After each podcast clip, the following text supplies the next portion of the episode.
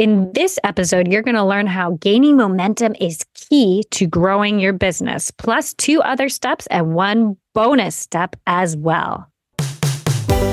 Welcome to Her Balanced Hustle, a show helping ambitious female entrepreneurs build the systems needed to scale their business past six figures while maintaining a healthy work life balance.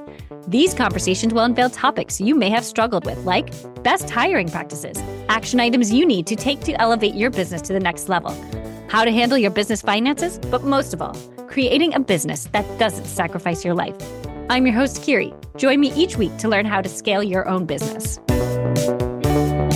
In this episode, we're going to be talking about three steps to grow your business as a woman entrepreneur from solopreneur to a startup. Now, the last guest I had on my show, Brooke, she had built a solopreneur freelance business and grew that to a startup that then got acquired for something like $1.5 million within five years. That is quite amazing. And she had such good advice for us and a lot that I can relate to as a coach and what I help my own community with as well. So let's kind of just jump right into it, right?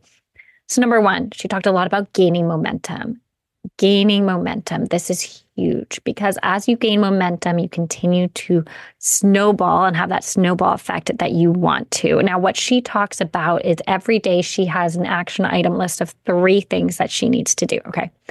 Number one, what is going to move my business forward?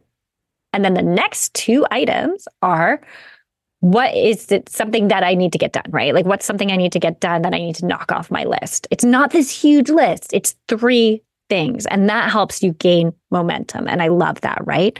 Because when you gain momentum, it's hard to stop. And when you gain momentum, you're going to see more results, which everybody wants, right?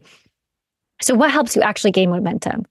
And the second thing she talked about really was growing your network and part of that growing your network is a lot of the marketing that comes with it. Because as you grow your network, you can be on podcasts, you can market yourself more, and you can make sure that that momentum snowball effect keeps continuing to happen as you go through your days and weeks. Now, when you have this momentum, right, it helps you push through these roadblocks. And she talks a lot about that. And the consistency of doing it day after day after day and looking at that one action item that's going to move your business forward is going to help if there's a like think of it like a literal roadblock like a big stone or a big anything.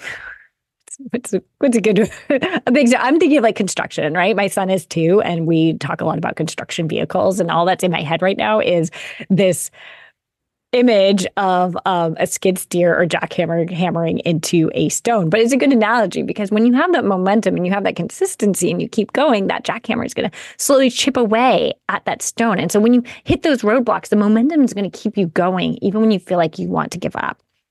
So when you take that time for that momentum, and you go out there and you also make sure that your marketing is part of it as a second step and your network and growing your network. I think one of the biggest mistakes when I started out as a solopreneur and freelancer was that I did not grow my network. I think that stopped me from growing my business faster than I wanted to. I just kind of was in the networking field or events just to get clients, not to really meet other people and see how they could also benefit me long term. And I that's a huge mistake that I always tell people do not think you should do it alone. Can you do it alone? Yes. But when you have that network and you're into making connections, things will go so much better. One of the third points that she said was hiring the right people and hiring the right team. And a lot of this also came back to her boundaries. And we need to think about that as we think about work life balance because she was telling her team they understand where her boundaries were. Like if she had to pick up her kid at a certain time or take her kid to a certain game, she's not going to do an investor call. That was just not going to happen. And your team is there to help you enforce those boundaries. So if you're looking to grow from a solopreneur, whether you're doing freelance or whatever you're doing, you're a solopreneur and you want to grow to a startup, you need to have the right team in place, and those teams need to be putting up boundaries. When I was um, a freelance executive assistant, I supported a lot of startup founders. And one of the main things I did was help them keep their sanity by seeing when meetings would get too stacked close together. And I would put in huge buffer times so they could actually take a breather and they could work and get deep work time done so that they wouldn't have to feel so constrained. And that's what the right team can do for you. And she talked a lot about asana and how that she was able to look at her team and seeing what they were doing and checking things off, which made the meeting so much more effective instead of wondering where was someone on one project, did they get that done or did they get XYZ done, etc. So again, one, gain momentum. That's huge. Once you start gaining momentum, use consistency is key key here, right? Consistency, consistency, consistency. And once you have the consistency and you're hit with a boulder in front of your path, you can slowly chip away at that because of all the momentum you've had in the past. And then you grow your network. And as you grow your network, more opportunities are going to arise, not only in the terms of marketing, but in the people you meet and the connections that they can make. And then finally, you can hire the right people. When you hire the right people, and that also comes from growing your network. And she talked about that, like having having the ability to reach out and to your network for a new hire is huge, right? Like they know these people and they know their strengths and they know their weaknesses, and you're going to get a much better gauge on someone versus just hiring someone from a job posting, right? So those are the three ways that you can really to your best ability, grow quickly from a solopreneur to a startup. There's one little bonus that she put in that I loved that I feel like I had to like include in, in this. And that was taking time for yourself, not only your mental health, but your physical health. Because she said when you're growing and you're getting funding, it is a grueling process. Process. It's very stressful.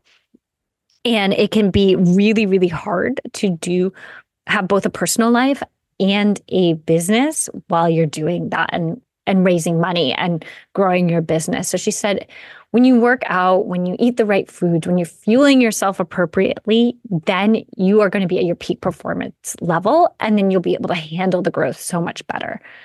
So I hope this helps. Again, three steps for women entrepreneurs to grow your business from solopreneur to a startup, and a little bonus in there as well.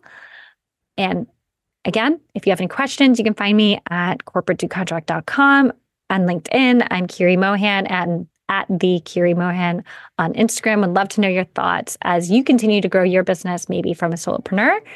Maybe you're just thinking of subcontracting or contracting, or maybe you're really thinking of growing off into a startup. Best of luck to you. And remember, we're here to ditch corporate and go freelance.